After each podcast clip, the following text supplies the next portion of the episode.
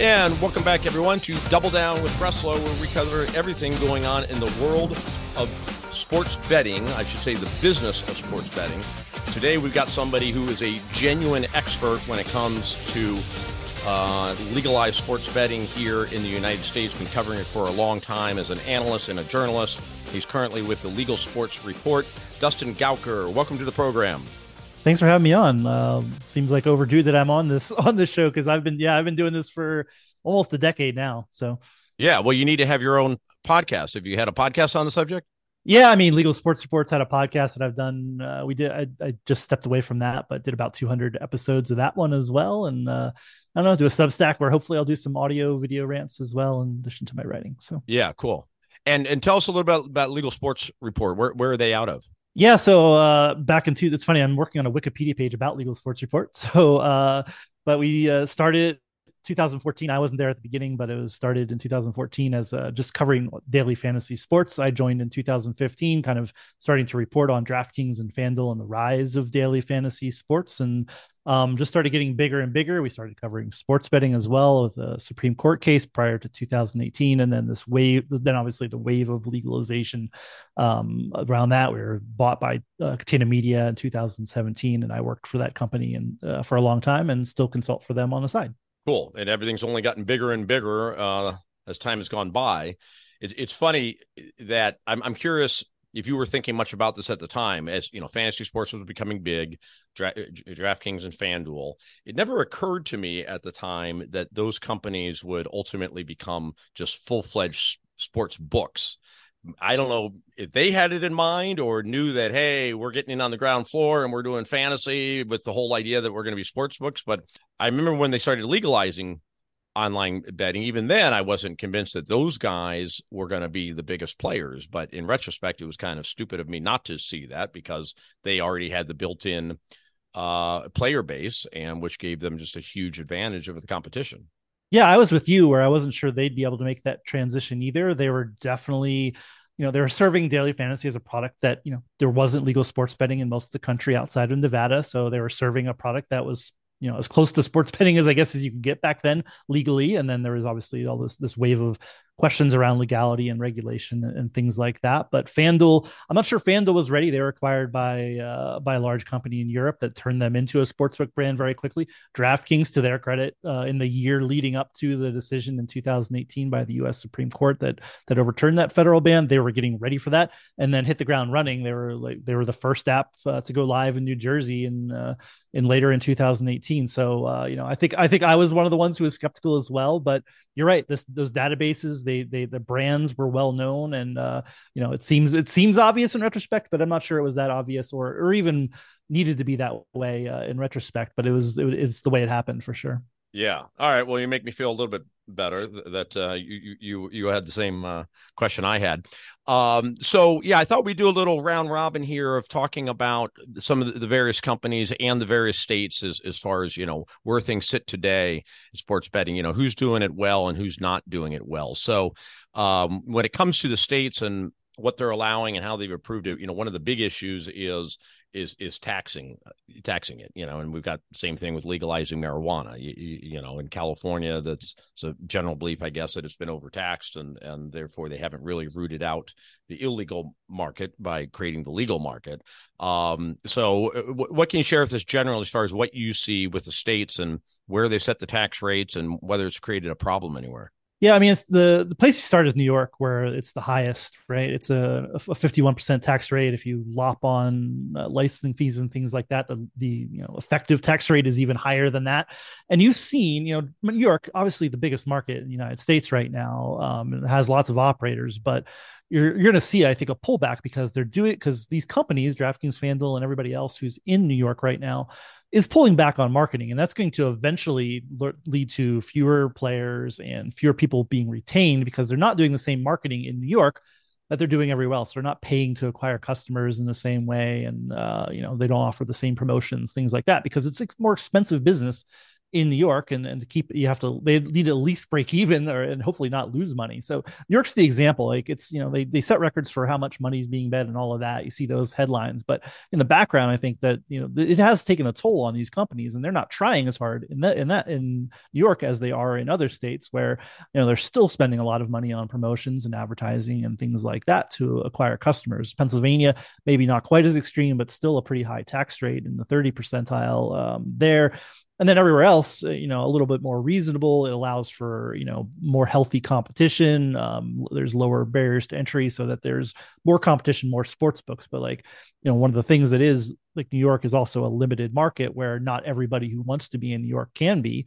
And you know that push and pull of uh, of all of that kind of makes it difficult for you know a fully robust and healthy marketplace for for us sports mm-hmm. betting so when we talk about tax rates what exactly are they taxing they're usually taxing gross gaming revenue, which uh, this gets really into the weeds. But uh, some places you can deduct promotional spending, which is where you give, you know, you say uh, deposit five hundred dollars, you get five hundred dollars match. Sometimes that is, you know, counted off and not not taxed at all. And that's how some of these companies are you know trying to grow and acquire customers is to do that. And you know you can then deduct it depending on the state. And again varies wildly uh, by by state by state. In some states you know they're they're also not paying a whole lot of taxes. That's the other other side of this coin is that if they're able to deduct a lot of money of, from their revenue because of promotional spend then they're also not really making money for states, which is one of the reasons why we had states, you know, rushing to legalize this over the last five years. So, mm-hmm. um, so usually it's revenue. It's you know, there's also the federal tax on excise tax on on handle, which is every dollar wagered, it's 0.25 percent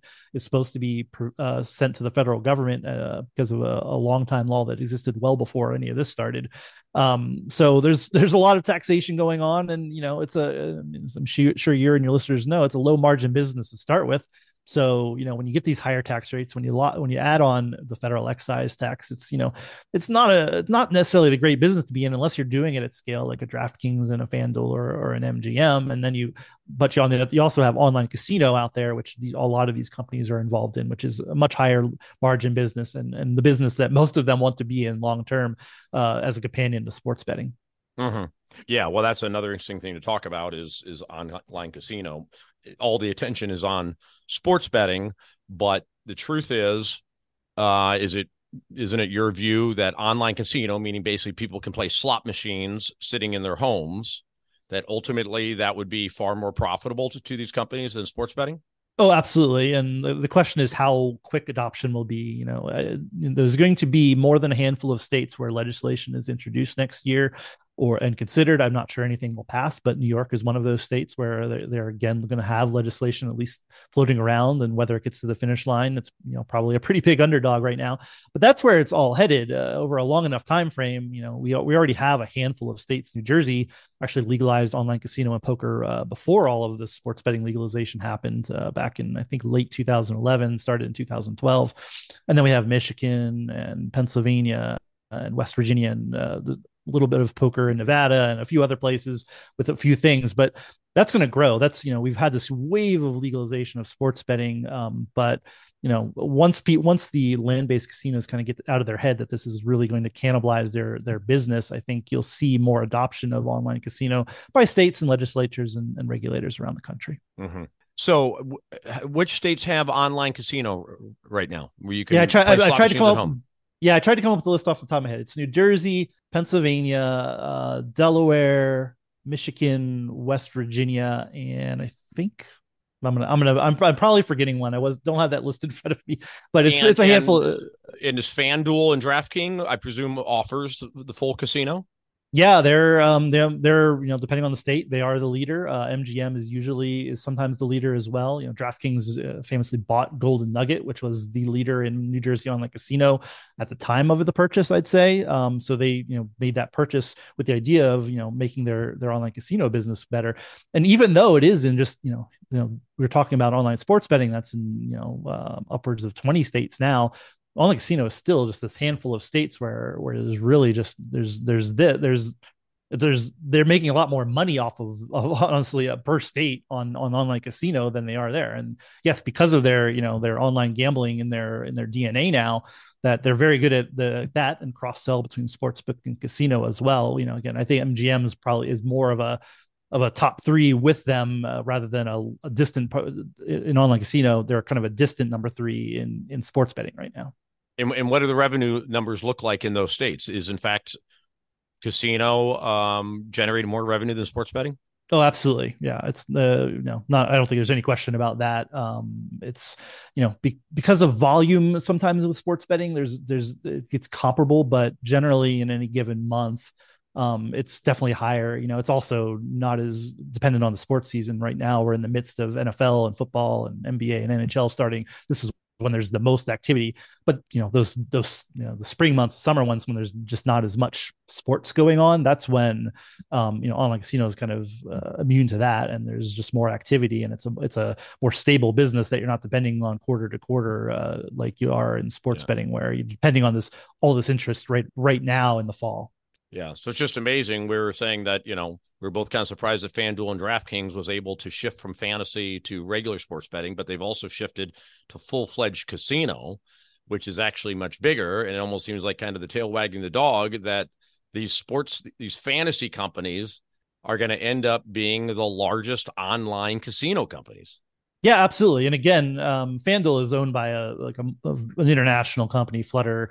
That's you know, this is what they do. They, the FanDuel was bought to be the U.S. brand of that. So it's that the once that acquisition happened, it was not necessarily a shock that that happened. And again, even though they're sports brands, like they're they're brands that you're familiar with. And you know, if you if you had they had like you said at the beginning, if you have them as a DFS user, you know they're interested in gambling, right? They're interested in sports betting, and then you then you can cross sell them to to to casino as well. So it all does make it does make a lot of sense in retrospect. But it also like that online casino pivot, not necessarily you know had to happen either they have done a very good job creating online casinos that customers want marketing those casinos and you know just being one of the leaders in the in the space uh, you know you can go back in f- time five years ago none of this was like like I said, not this is not written down and still in that DraftKings and FanDuel were going to win any of this, and they are, you know, the market leaders, like you said, both in sports betting and and now in online casino as well.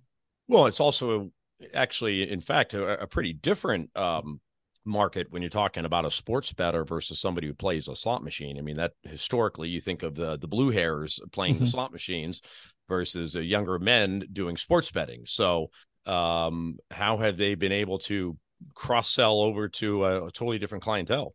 Yeah, it's not always cross though. I mean, the, the sports bettor likes to play poker. We know that from a long, like that's you know, poker had been around a long time. We know that. Also, sports bettors like playing table games like blackjack. That's a, that's a large part of that as well. It's not just online slot machines. You can play you know blackjack, uh, roulette, whatever you want really. Um, in most states that have legalized it, so you know it's you know it's it comes down in, in casino. I think it's more comes down to product. Like it's pretty homogenous in sports betting. Like there's good product and bad product, but it's the same basic experience. Like casino, I think there's a wide variety, wide difference in in those experiences.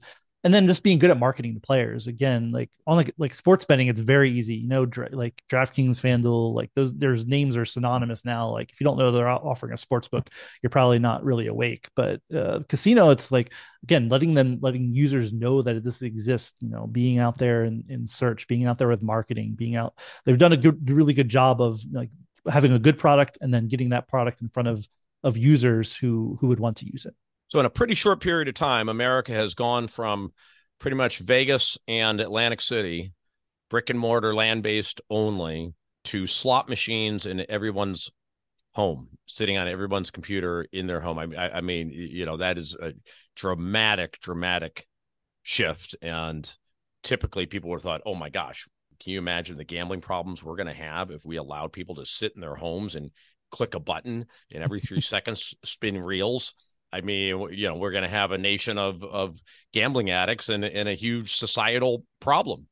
To be fair, I think we have uh, some some some research that's showing more problems around problem gambling. Uh, you know that that varies, and maybe we weren't capturing a whole lot of it. It's not like people couldn't bet on sports before. You can go offshore and bet on a number of online casinos and sports books and online poker rooms before five years ago or ten years ago when New Jersey launched uh, online casino and what I think what softened the blow is like yes, at one point it was Nevada, it was Vegas and Nevada, and then Atlantic City came along, and then there was this wave of of casinos I think that came across regional casinos and across the country. There's a lot of there's just a lot of casinos uh, in, in, states, whether they're tribal or commercial, um, that that kind of led, led this interim period where okay, gambling has expanded. We have lotteries everywhere now. That wasn't always a thing that existed everywhere. And even online lottery, which we haven't talked about, that's you know that's that's ever expanding as well. You can now there's now a company that you can buy a Powerball or a Mega Millions ticket that works with a bunch of lotteries, so you can buy online lottery tickets online.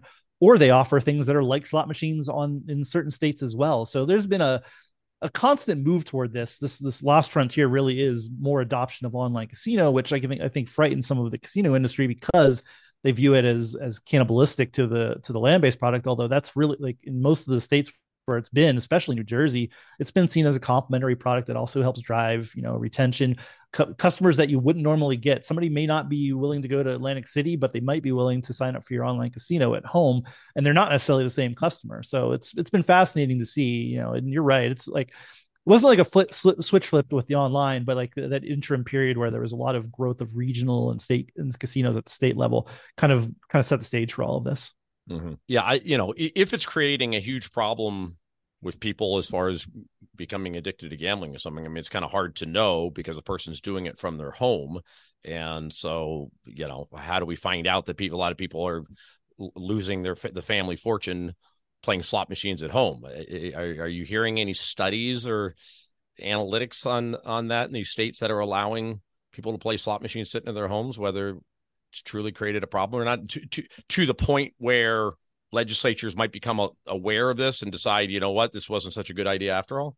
I don't know if it ever gets to the point where they would unregulate or or you know deregulate unlegalize whatever. Um, i don't think it would ever get to that point but there's some there's been some studies for sure where we're seeing increased calls to problem gambling hotlines to all of that. Now some of that is could also be you know like this these are very prominent on a lot of these sites and like people who are gambling may not have known that these resources exist and are now calling that finding those resources because of that we also have people who don't who see 1-800 gambler, which is the most uh, common one and just calling it for other reasons necessarily but i think there has been enough research that we're seeing you know the the, the wave of sports betting for sure has created some more problem gambling or at least identified more people who are having uh, problems with gambling. Um, and I, you know, I don't think that's shocking, but it also highlights, you know, I think a lot of states didn't do enough around regulate like what should we do about problem gambling giving more funding to those things only a few states have really put a lot of funding or or or focus on that and there there can and should be done a lot more about that you know again, even you know, like states have done a lot to legalize just regular casinos, lotteries. There's there's can always be more done. Um, I don't think anybody would pick out sports betting casino and say, "I've got to stop that." Like, because uh, most of these states also have you know are running lotteries that are you know maybe a different profile, but also have uh, come with responsible gambling concerns. Yeah, kind of plays into my theory that I think we should legalize drugs because there's so many things already that you that's are legal that you can become addicted to that having additional options of things to get addicted to I don't think necessarily creates that many more addicts to your point. There's already tons of gambling available to people. The fact that you make more gambling available you know I'm not sure that that necessarily creates more more addicts. We got to take our our first and only break and then we'll be back with Dustin Gouker from Legal Sports Report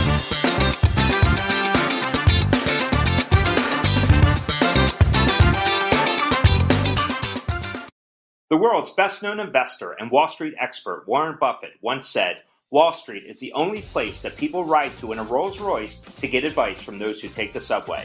Mr. Buffett's quote is remarkably accurate, but how many people would rather receive advice from him than someone simply guessing? Welcome to Buy, Hold, Sell, your single source for Wall Street knowledge and profitable guidance. Please join me, Todd Schoenberger, and fellow trader Tobin Smith, as well as host for Veronica Dudo, for a podcast known to move the needle for investors. Tobin and I are seasoned Wall Street executives with deep investment experience, and we are prepared to share our advice to those who choose to listen. Download Buy, Hold, Sell today on the Evergreen Podcast Network or your favorite podcast channel. Hi, it's Lauren the Better, and you're listening to Double Down with Breslo on the Evergreen Podcast Network.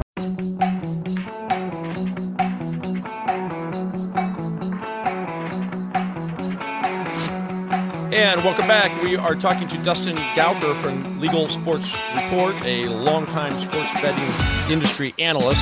Uh, let's let's talk about the companies a bit and how they're doing. We've been talking a lot about FanDuel and, and DraftKings. Uh, I mean, do you do you see are are, are they're the, clearly winning right now? But let, us just start with those two companies because you know we also are hearing though that they've been spending you know enormous marketing dollars um, and basically, as far as I could tell, losing money in most of these states when they first launched because the marketing expenses are so high.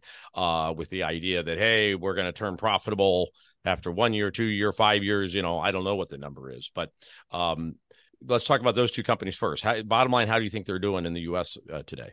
Yeah, I mean, number one and number two for sure. I, you know, I've seen recent research from uh, a company, an, an, an analyst called Eilers and Krejcik that has said DraftKings, when you blend sports betting and online casinos, actually past FanDuel, which is a little bit shocking because FanDuel's had a pretty big lead uh, in that blended category for a while. Um, you know, I think DraftKings, uh, you know, has done, like I said, a lot more marketing, um, even recently. Uh, not we're uh, we talk about this like it's been around forever. It's still only five years. You should be you should still be in growth mode and not worrying about profitability. This is where I sit, even though these are, are publicly traded companies where you know they're also pointing toward profitability. So so so shareholders are are happy, but you should be you know you should be acquiring cost customers, maybe not at all costs, but at a, at a large clip right now because I think we've seen there's a pretty decent amount of loyalty once you acquire one of those customers, and it's been hard for uh, anybody who's uh, you know second or third tier to cut into that or meaningfully do that. Now that's going to change. Uh, I think the, we have you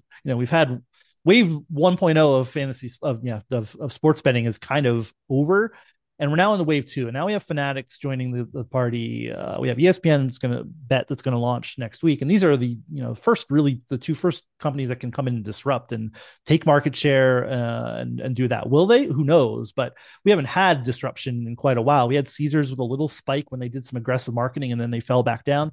MGM's been a pretty solid number three for quite a while, but hasn't uh, really shown any ability to you know at least in the sports betting segment to to challenge them for one or two. And Fanatics and ESPN Bet are, you know, they're at least different and offer maybe a different value proposition. And I think they that's for the first time we'll see whether anybody can cut into to DraftKings and FanDuel's lead. Uh, and then another one, Bet365, which we hear a lot about, absolute giant in in Europe, um, is now you know focusing more on the United States, can definitely become a major player in the US as well. So you basically, you know, in order to get players, you've got advertising and then you've got promotional expenses, right? Where all these promotions that, mm-hmm. that they do. So as far as just casually observing as a sports fan, I definitely feel like I see DraftKings and FanDuel out there big time more than the others.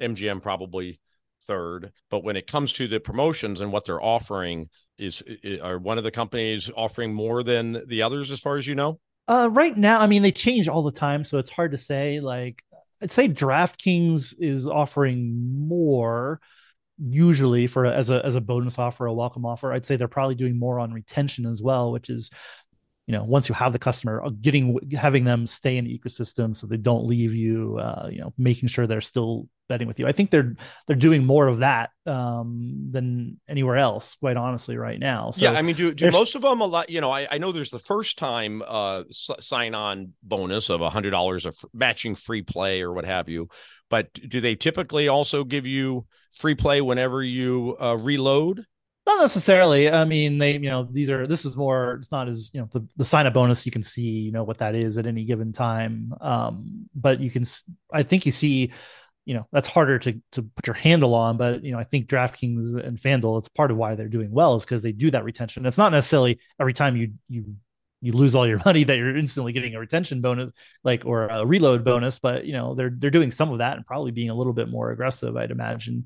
Um, otherwise you'd see you know for people you know you'd see more of that handle and revenue drift away from them uh, into others. So I, it's hard like without having hard numbers on the retention part they're they're obviously doing more to retain customers than others because they're not really losing customers and you know they continue to grow uh, and, and with acquire with absolutely acquiring the new customers so DraftKings probably still not profitable, right? I was just bringing up their their their stock symbol and uh, showing a, 13.5 billion dollar market cap. Yeah, um, I don't um, think I want to. I don't think we're gonna. We're about to get there about Q3. All these companies are going to report Q3. I don't think DraftKings. I think they're they're promising profitability next year. Um, I don't mm-hmm. think they turned a profit in Q2, if I if memory serves.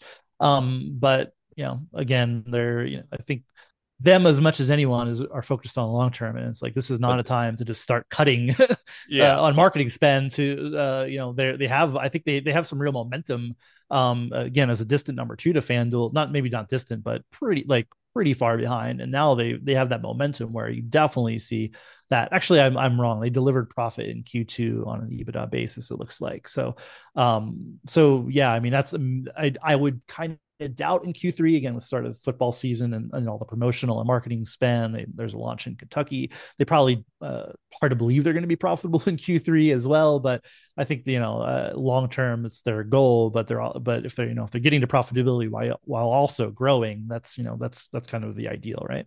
Yeah, yeah. They've had an interesting uh, past. They hit a high of 72 about two years ago, 72 bucks a share. Yeah, went all the way down to about 10 bucks a share and now they're sitting at about 30 bucks a share.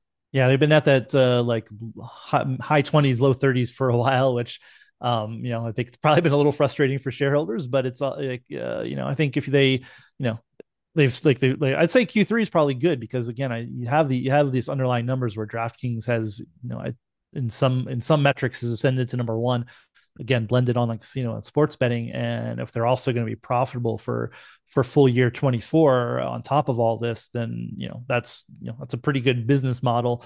Um you know and again like i always harp on this when i do podcasts and things like that or writing like online casino is is the wave of the future. Like sports betting is a nice little business if you're if you can do it at scale but online casino um and draftkings is very well set up to to any any legalization that happens the next five to ten years they're set up to to capture that. Yeah and and so the expansion to online casino you don't see that necessarily bringing in some other player because as we've said draftkings and fanduel they were all about sports sports with fantasy so it was only a natural that they captured the business when they went to sports betting. Now we're doing a whole nother animal which is full online casino. You would think that that would be more the bailiwick of a caesars or what have you uh, or or even um, some of the slot machine manufacturers. Uh, but you, you don't really see this online casino opening up for some some other company to swoop in yeah, I mean, again, the, we they can for sure. There's other companies that can swoop in, and again, it's an MGM overperforms in casino versus its versus a sports book. Again, more it's more of a casino brand, right? Uh, you you think of like when you think. I mean, at least when I've always thought of MGM, you think of it as the casinos in Las Vegas. So that yeah. makes sense that it's it's that brand. There certainly can be be more of that, and once you get to a, even a larger critical mass of states, you know, if you introduce a New York, for instance, then you're going to definitely to see, you know, a, a, pivot in how people market and and their focus because you're, you know, a, a New York online casino launch again may or there's going to be there's there's buzz about it, but it may not happen next year. That's going to you know change the dynamic and and how people spend and how people focus on markets and sports betting versus casino. Um, again, those companies that we keep listing are, are the ones that you know are going to are going to lead. Again, Fanatics who knows? They, you know, they're going to have they have a casino next to it. ESPN, same thing. Although it's not a branded ESPN casino that they're going to have. Um, it's you know, it's the Penn Penn Entertainment's Hollywood brand there. Like if they can cross sell there, who knows? But um, yeah, it, the dynamic can change. But again, right now the the the the story is that DraftKings and FanDuel are are performing just as well as casino companies as they are sports. Well, I mean, this business is mostly about marketing. It seems to me. I mean, just like you said, sports betting. It's pretty much the same product wherever you go they've all got essentially the same point spread. Even when it comes to casino, it's blackjack. It's po- poker's all about liquidity, so there's wanting to have lots of players, right? Blackjack and the table games don't change. Slot machines, those change, but when you're talking about playing it on your computer, as opposed to at the casino and I, you know, where the box kind of matters and, and, and how the, the game is presented to you. When it's just sitting on your computer, there's only so much you can do with a slot with a slot game. So it's kind of hard to differentiate yourself based on product. So if it's if it's mostly about marketing, then every reason to believe that it's going to be FanDuel and DraftKings. Yeah, and then until somebody brings a will to the marketing, yeah, yeah. I mean, you have to know it exists first, right? Before, and then, and once you get them in, you do. You know, I'd say casino products still lags in general, uh, even behind sportsbook. It's not a, you know, against what's in, available in Europe. The product is uh, inferior most places. It does not. It's not. You know, I've I've been in New Jersey plenty of times and and tried the online casinos, and like it doesn't feel like a real organic experience. Like you're going to a casino. You you know, if you find get to your game and you like the game, yes, absolutely, slots or blackjack or what have you. But um, there's there's still a lot of room for innovation, and that's you know that's where casino you can win in casino. I think if you provide that you know this holistic experience where you're really enjoying being in an online casino and not just getting to my slot machine endlessly hitting a button and and and and, and spinning the reels. Um and you know there's so much more uh, into the casino marketing and like what is what motivates a player to play what motivates them to stay what motivates them to come back or deposit. It's a little it's uh it's a, like you said it's, uh, when we are talking earlier it's definitely different than just uh retaining a sportsbook user. Tell me a little bit about espn bet. When when are they going live? And and is this actually operated by espn or is this a partnership with somebody yeah, it's a partnership um, with Penn Entertainment, who ran uh, the Barstool Sportsbook brand, and then sold. They actually bought uh, Barstool Sports. Wanted to for several years ran that as their uh, the marketing arm of the Barstool licensed sportsbook, and then they sold it back to Dave Portnoy for a dollar uh, earlier this year.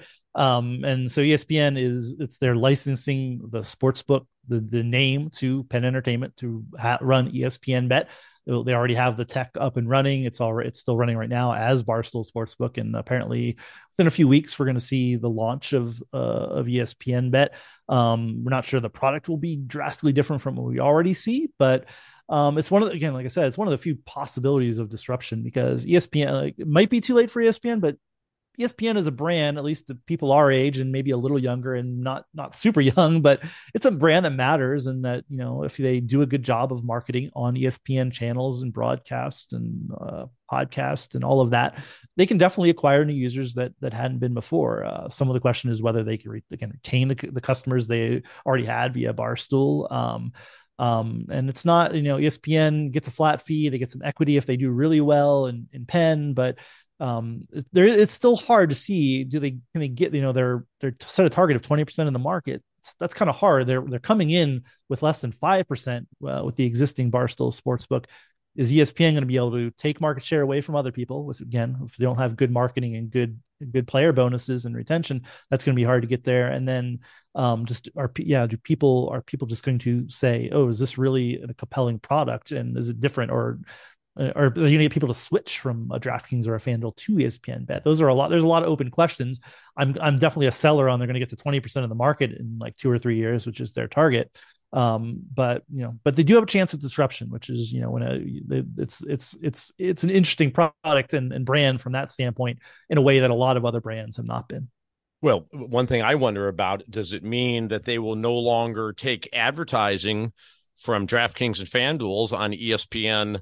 Uh, broadcasts and ABC for that matter, and it's all going to be about promoting ESPN Bet. If they went all in like that, then you know it could make a substantial difference. I mean, yeah, it, I mean, it, some it, of the mar- some of the commercial spend is built into that. Um, yeah, it's going to be. I mean, again, ESPN, Disney, the, obviously the parent corporation should be have a vested interest in in doing that, but they're getting 150 million a year just for existing and license, basically licensing their name. You know, we don't know all the details of how it's going to be integrated into broadcast and the website and podcast, all of that stuff. Yeah. There's yeah, going to be I mean, a lot they, to see in November, December of like how much they're trying. Yeah. So so the actual brand has a launch upcoming. It hasn't actually launched yet. Right now, it's in November. It's like, I think they may even set a date, but it's supposed to be mid-November. Um, again, right now the sportsbook is operating as Barstool Sportsbook, as you know, Zombie Barstool, as I like to call it.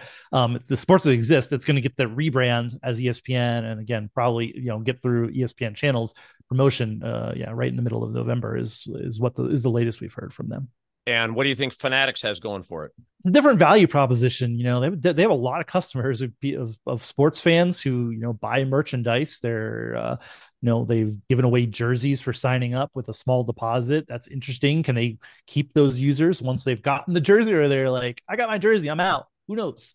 Um, but they have something different. They have, and you know, they have this relationship with customers. It's different from basically everyone else. Um, you know, I don't know, like does the Fanatics brand resonate with people? I don't know. People know who Fanatics is at least. It's a, you know, you you you, you again, you think if you've bought bought anything uh, in the sports world, you probably know that Fanatics exist. Uh, is that not as big a brand so, as ESPN? I would argue. No, no, but but you already but you also have a you know you may not have a, a, financial relationship with ESPN, but a lot more people have a financial relationship with Fanatics. And again, they're using this cross sell of you know uh, what we've seen at least a few places that if you buy something you get you know some you can get some bonus bets or some or, or cash into your sports betting account if you want to sign up and you do that. So it's it's all different and hasn't been tested to, to any to any degree. Um you know they're big on we're going to have a better product than everyone else as as well. And you know they have you know have michael rubin behind them and um they're gonna i think they're gonna spend on marketing right? That's what would the, be better the, about their product I mean, the pro- I mean, right now it's not, but they, you know, they, I think they're, they've said they're dedicated to the product. Again, proof is in the pudding there. Whether they can, you know, offer a differentiated sports betting experience that's better, faster, more markets, what have you.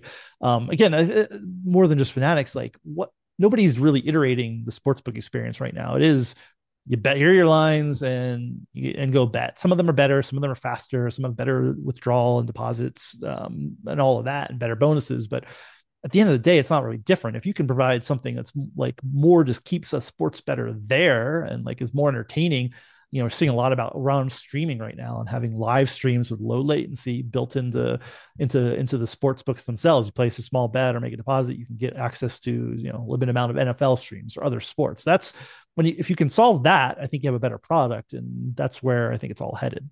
Mm-hmm. Okay, last thing to touch on is I, I do want to cover Prize Picks. Um, fantasy sports site where their big uh, niche is that it's not player against player, it's player against the house, and there's been legal challenges to that. What's the update on the legal challenges?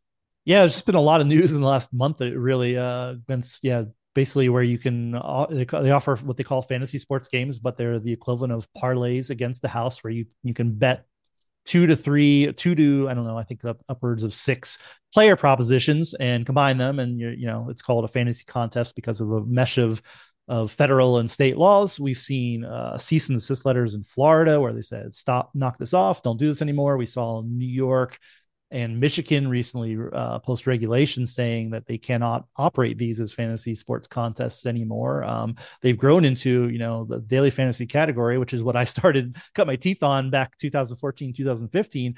It's now led by Prize Picks, and then uh, a couple of other companies, Underdog Fantasy and, and Sleeper, are are right there as well. But all, most of these companies are now doing more daily fantasy business than um, than at least FanDuel, and you know I think DraftKings is is still focusing a little bit more on on that. But it's been a very negative uh, time, and it's not shocking because they're offering a, a product that looks a lot like gambling, uh, and they're saying it's uh, our legal basis for it is fantasy sports. We went through all this in 2000. 2015 and later with FanDuel and DraftKings fought these battles initially and then passed a bunch of laws to, to make sure they were legal and regulated in a bunch of state places. So it'll be interesting to see where it goes because this is now big business and especially in the big states, California, Texas, and Florida, which do not have legal sports betting as we sit here. There's an ongoing case where we we might get uh, Florida sports betting soon. But you know, California and Texas are the big prizes. None of these companies, you know, DraftKings and FanDuel are offering their traditional daily fantasy contests, but they're not offering anything that's even really close to sports betting. And you know, these companies are serving basically the two largest populations in the country, and um, you know, getting users and, and, driving a lot of revenue. Again, again, Prize Picks is pretty busy, and, and Underdog are pretty big business right now as as we sit here. And mm. um, you know, this wave of uh, of bad regulation for them is certainly not good for that business and and what's what we're going to see moving forward. So, and I presume there are court cases going on involving Prize Picks. I don't think there's actually a court case as we sit here. There's just been a lot of regulatory news. Uh, again, the, the only thing that's it's not even a court case, but Florida regulator said cease and desist. They sent it to and, three. And what did Prize Picks? What did Prize Picks do in these uh, circumstances? Uh, nobody left. Nobody left. Um, and then New York, same thing. Again, we just had rules published saying anything that quote unquote mimics sports betting and proposition betting, basically targeting these companies, you can't operate as a fantasy sports company here. Um, one of them, Sleeper, which is one of the bigger ones, uh, did pull out. Prize Picks, Underdog, and a few others, at least as I, as far as I know, have not pulled out of New York. And there's other states too that have said the same thing, and they haven't necessarily like smaller states like Wyoming uh, have said the same thing. So and they didn't pull uh, out of Florida either. You said nobody as, as, as again as i sit here i don't think anybody's pulled out of florida i think that's uh, it's too big of a state for them to do that why what their justification is maybe they're waiting for actual court action or somebody to say or the attorney general to say stop it because you know, cease and desist letter sounds pretty bad, but it's only you know it came yeah. from the gaming regulator who doesn't necessarily have enforcement power uh, over that. So it'll be it'll be interesting that they continue, but it's just been yeah, kind of a last month or two has been a, a wave of bad news for that industry. Mm-hmm. Well, and I don't think it's too surprising. I mean, the idea that fantasy could not be player against player, it could be player against the house. Um, I know it's kind of complicated the, the the laws in this area, but it's all based. Fantasy is legal because it's supposed to be skill based, and I think the skill was supposed to be outsmarting the other players in in who that you pick. And so this is saying, oh, I'm outsmarting the house, but that's what sports yeah. betting is. So yeah, I mean, the th- I mean, the th- there's a there's this push and pull between gambling and fantasy, where you know like, the, the, fantasy laws and the game of skill laws don't have anything about game of uh, uh, against the house or peer to peer. It doesn't matter really. You know, the big one is the Unlawful Internet Gambling Enforcement Act of 2006, where this fantasy sports carve out which is why we have DraftKings and FanDuel. They start they saw that and like, oh, we should be offering peer to peer contests. Doesn't actually say can't do it against the house. You know, it's a, if it's a quote unquote game of skill, that's the legal basis. Um, and again, most of the states don't have actual laws about DFS. Right, but how, how is it more a game of skill to say over under yards passing for a quarterback versus over under total points in the game? There's no, oh, there's no, there's no, oh, there's no difference. You're preaching to the choir. This is 100 percent gambling that's using fantasy uh, in game of skill laws across the country to as a legal justification. It's you know, it's you you can again you can take go to these sites and Prize Picks and Underdog. You can play, you can do a parlay. You can do the same parlay at DraftKings, FanDuel, or any of these sites. It's on you know player Mahomes over one and a half touchdowns. Uh, you, you have right. to parlay two of I them. I mean, look, you could make but, the argument that that sport all of sports betting yes. is a game of skill. Absolutely. You know, you, but, you but it's because way. it's called gambling, you can't because if you said, "Oh, I'm like," and you, you get this, uh, you get this little bit of separation because you call it fantasy, right? And you have the UIGEA over it, the, the federal law.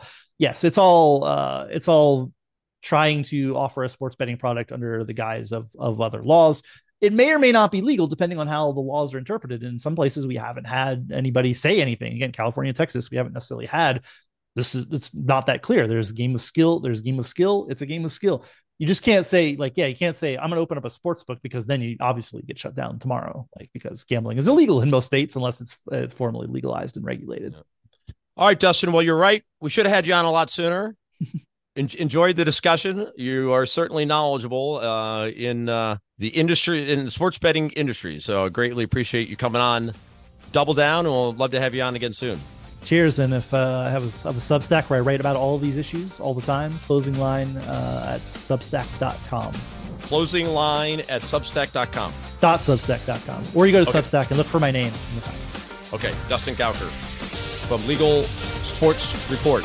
Appreciate you being on the show, and thank you all for watching and listening to Double Down. We'll be back soon with another episode. Take care.